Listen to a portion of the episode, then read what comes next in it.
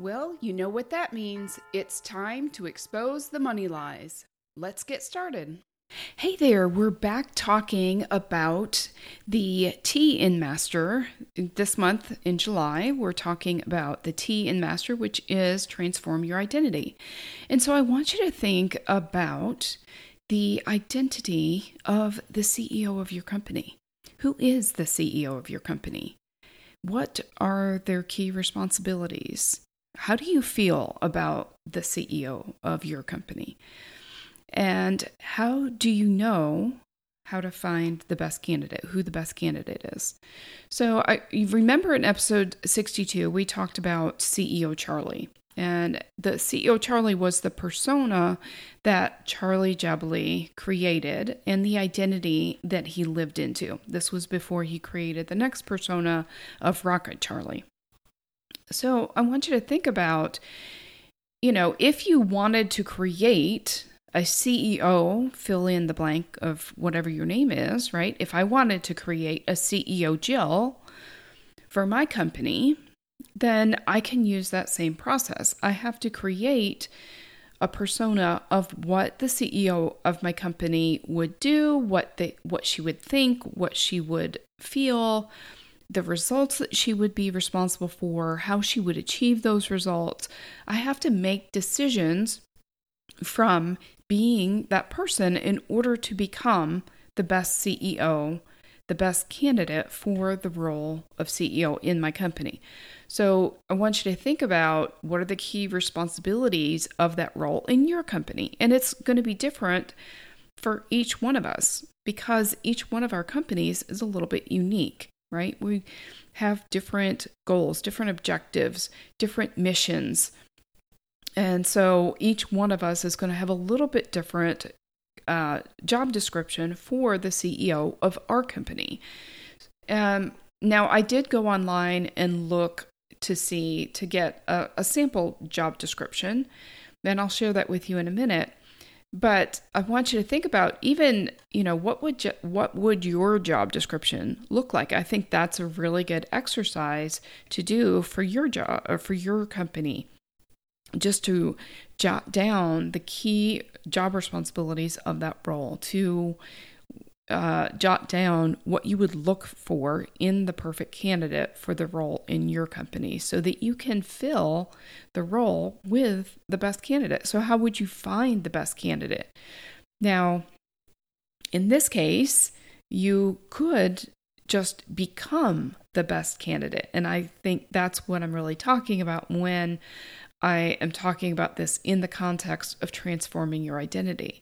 And it's not necessarily that you have to change anything about what you're doing. You know, well, if you've been listening to this podcast at all, then you probably know. But if you don't, I'm going to tell you right now. Uh, the my theory of you know, transforming your identity is not that you have to change to become someone different. Because again, I believe that you show up the way you do because of the lies you believe. So once you stop believing the lies, then you are able to step into the identity of the person that you already are. So it's kind of like that slab of marble that Michelangelo took and fashioned into the statue of David where he just removed the parts of the marble that weren't David. And that's what we're doing with money lies. When we stop believing the money lies that have kept us stuck or have kept us from achieving the success we want in our business, then we can become the perfect candidate for the CEO in our business. And so that's just a matter of intention. It's a matter of being deliberate. It's a matter of writing down what you want that that um, role to be, what you want to become. And that has a lot to do, has everything to do with more uh, about how you see yourself than what you're actually doing. Because what you're actually doing comes from how you see yourself. So, if you created um, a job description, what would it look like? And you could then, once you create this job description, that could be a big part of your persona, your version of CEO Charlie, my version of CEO Jill. And then you can decide how you can live out that identity. How how would you become that person? How would you become the perfect candidate to fill that role of CEO? So I looked up a sample description online uh, of a CEO job description. And so I recommend that you do that exercise of writing the job description of the CEO for your company. Um, I had one of my clients do this, and and it was really interesting to see what she included in there and how then she decided to live into that job description to become the perfect candidate for that job. So, the CEO, just in general, is responsible for providing strategic, financial, and operational leadership for the company. And the CEO closely coordinates and works with the senior leadership team of the company to then make that happen.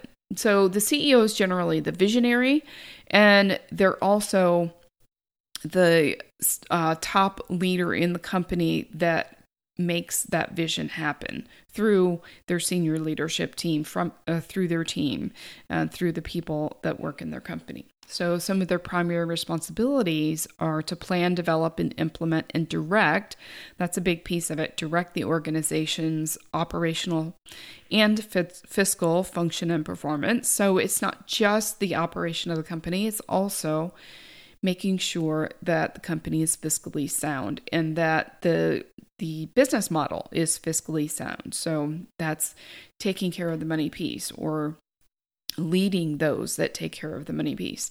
To act as a strategic partner uh, with the company by developing implementing the company's plans and programs.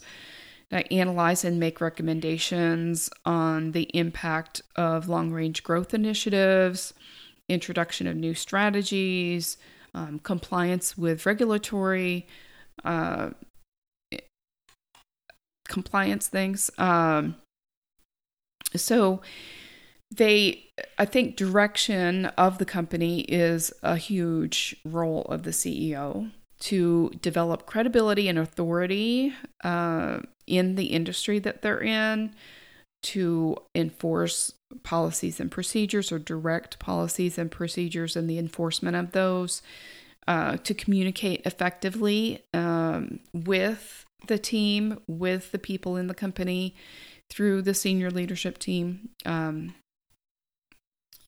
ex- uh, execute on their particular area of expertise, uh, provide strategic input, optimize handling of relationships with other organizations, uh, you know, manage the finance team, direct the finance team, act as a strategic advisor. So, some of those, uh, so the important leadership traits that are listed in the article that I looked at uh, for this sample job description strong leadership, strategic mindset, professional business acumen, outstanding problem solving skills, excellent ability to lead and manage, continually drive effective result, results, and communicate effectively at all levels. So that's that's one job description that you can take into consideration as you're drafting your own CEO job description. Now, another thing I love for creating a persona is the scripture that describes the Proverbs 31 woman. Now, this piece of scripture triggers some women. So if you're one of those women, just, you know, take it for what it's worth. It makes some women feel overwhelmed or inadequate. But I have never seen it that way. I've just seen it as like very something to aspire to. So I like I like considering it also as sort of an align alliance or a community of women. So imagine so we have a, a Bible study group in my neighborhood that has been meeting for years. Now I haven't been in that study group for all the time that they've been in existence, but this this uh, description of the Proverbs 31 woman, I think, describes that group of women so well because each of us has different gifts we bring to the table, different perspectives on life and on the on the Bible and and whatever we happen to be studying. Right now, we're studying the Enneagram, uh, so that has been really interesting. But you know, being in that group of women and supporting one another in the way that we do leaves us with such an amazing resource for everyone in the group because there's always somebody that you can call on that has expertise in whatever area you need help in. And so, and that's really what I'm trying to create in my business a community that really supports the work of coaches and entrepreneurs that are all equipping and empowering women. So, that's what I'm putting together in the team also that will support my upcoming retreat. And I'm super excited about that. I've already confirmed uh, some pretty phenomenal women that will help me make it such a great experience. Oh, I am looking forward to that. It's in October, so if you haven't heard about it, then watch for details because uh, the dates and all of the details will be coming up soon, and you'll be able to sign up uh, in the next few weeks. But back to the Proverbs 31 woman. So I, I think of this description as more of a perfect ideal not to aspire to be all of it, but to pick out the areas where you're most gifted and to start look for look to look for colleagues and communities where they it fills the gaps of where you're not most gifted and where the people there complement your gifts and really support and cheer on your efforts. So this is from Proverbs 31 and these are verses 10 through 31.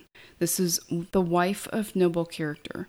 A wife of noble character who can find? She is worth far more than rubies. Her husband has full confidence in her and lacks nothing of value. She brings him good, not harm, all the days of her life. She selects wool and flax and works with eager hands. She is like the merchant ships, bringing her food from afar. She gets up while it is still night. She provides food for her family and portions for her female servants. She considers a field and buys it. Out of her earnings, she plants a vineyard. She sets about her work vigorously. Her arms are strong for her tasks. She sees that her trading is profitable, and her lamp does not go out at night. In her hand, she holds the distaff and grasps the spindle with her fingers. She opens her arms to the poor and extends her hands to the needy. When it snows, she has no fear for her household, for all of them are clothed in scarlet. She makes coverings for her bed. She is clothed in fine linen and purple. Her husband is respected at the city gate, where he takes his seat among the elders of the land. She makes linen garments and sells them, and supplies the merchants with sashes. She is clothed with strength and dignity. She can laugh at the days to come. She speaks with wisdom, and faithful instruction is on her tongue. She watches over the affairs of her household and does not eat the bread of idleness. Her children arise and call her blessed, her husband also, and he praises her. Many women do noble things, but you surpass them all, he says. Charm is deceptive, and beauty is fleeting, but a woman who fears the Lord is to be praised. Honor her for all that her hands have done, and let her works bring her praise at the city gate. So, this is a pretty amazing woman. She's strong, powerful, and isn't that something that we all strive to be?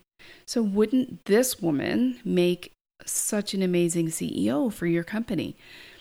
So, I want you to think about this and maybe go through these verses again on your own and think about what aspects do you want to include of this description do you want to include in your CEO job description? You know, who would make the perfect candidate for your company? Who would serve your company best? And then think about what are all the attributes that you already have? What makes you the perfect candidate to fill this role yourself? What gifts and treasures do you already have in you that will drive the success of your business to a new and more powerful level? What do you need to believe about the current you that fuels you to do just that? Because I guarantee you, you have way more power than you know that will is is capable of fueling the success of your business and incapable of making such a huge impact impact on the women that you're meant to serve. And I know this is true about me. I know this is true about you because we're very, very similar, you and I are. And I know that I am working on this myself, and I would invite you to come right alongside me and work on it for your business. So if you can't currently access that power, please don't give up. Just keep detecting the money lies that stand in your way and keep mastering the mindset that unlocks that power for you because I, for sure, am, am right here to cheer you on. So, you know, if you have those wins or you're struggling with anything, DM me and let me know what I can do, what you're struggling with, what you have to celebrate, and I'll be right there, right alongside you to uh, help you do that. So I will see you next week. Hey, Jill the Money Coach here. In your business, you will have trouble. There's no eliminating problems showing up in your business, but problems don't have to mean something bad. What if problems are just an opportunity to exercise those problem solving muscles you're developing? I have a new toolkit I use with my clients that I'm sharing with you to help you become a problem solving ninja in your business. I'm super excited to share this process you can use to solve literally any problem you have in your business. It's available now by visiting jillwrightcoaching.com forward slash solve dash any dash problem. There's a series of short videos that'll explain in detail as well as walk you through using this process to solve any problem in your business. This free resource includes some strength building exercises you can use in your business so that when challenges and obstacles come up, you know exactly how to solve them. I use this in my own business when I feel stuck, so I don't have to stay stuck, and instead I can move forward instead of wasting time spinning. So go ahead and sign up to download all these resources absolutely free. When you sign up, you'll also get notified of the special calls I'll be hosting to answer any questions you have about the process and coach you live on any problem you have in your business. So hurry up and get yours now so you can move forward in your business.